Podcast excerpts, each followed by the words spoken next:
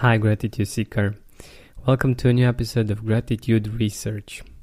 If you've been listening to this podcast, uh, you know that um, a few episodes ago I mentioned the fact that my girlfriend wasn't really happy with um, her workplace, with the fact that she her efforts aren't at all appreciated, and and the people from the team only point out to what's wrong and what she isn't doing um, right.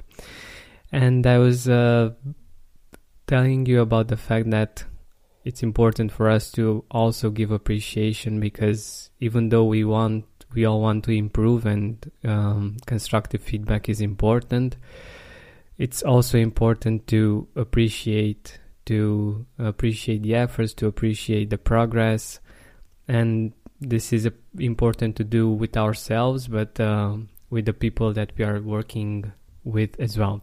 So, uh, I also mentioned uh, uh a couple of episodes ago that um, in an interesting way they implemented uh, an appreciation week at her company, which uh, we didn't know was even possible.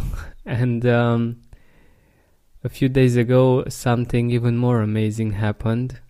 On the third pro- project that she uh, had to work on, while doing her training, uh, the team leader from from that particular project began to appreciate her more and more and uh, to see her potential and uh, at one point, she said that uh, she would love it if she would be able to um, to work in this team and uh, to work more with these people because they are so different from the people in the other team. And just a day after this, it actually happened. She she was offered to move to the other team full time and to only work on that project. And instead of working on three projects, she only has to work on one. And it's in the team in which she is appreciated, which is amazing. She also received a thank you note from uh, her new team leader, and she also uh, gave a thank you note to her as well. And uh, for me, it's it's miraculous. It's amazing to see um, around me what gratitude can do, what how much uh, the appreciation that we offer others matters. And of course, she's extremely motivated to do her best in that team and to make sure that she's going to learn everything necessary and to uh, make the best of it. Another interesting story that I want to share with you is that uh, yesterday I was at the yoga class and uh, one of the um, colleagues from uh, the yoga class, without even knowing that I'm doing this podcast, came up with the idea of us uh, doing um, gratitude meditation each night before going to sleep, and also to end every yoga class with a gratitude meditation. I thought that this is just amazing because I I'm not very outspoken. I'm uh, I'm I'm an introvert. I I didn't tell anyone uh, from the yoga class that I'm doing this podcast, and it was just wow.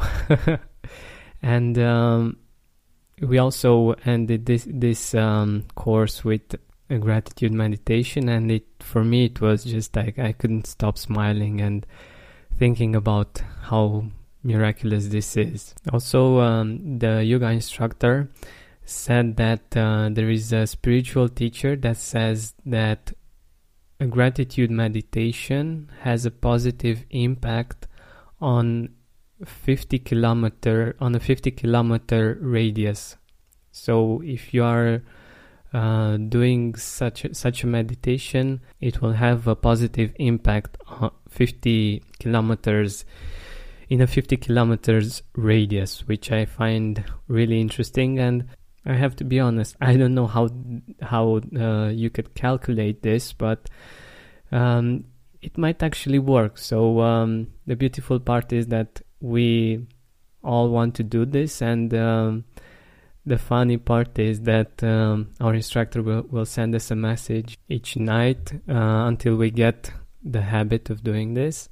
Um, and the message will be something like gratitude remind, reminder and smiley face. And i find i find this really really interesting how um, how it all works together and it makes sense because if you if you're following me on Instagram you or on Facebook you uh, you have seen that I've put an image with uh, the levels of consciousness from Dr. Uh, David Hawkins and uh, one of the highest vibrations of the human consciousness is gratitude and um, so the highest ones are love gratitude joy and peace.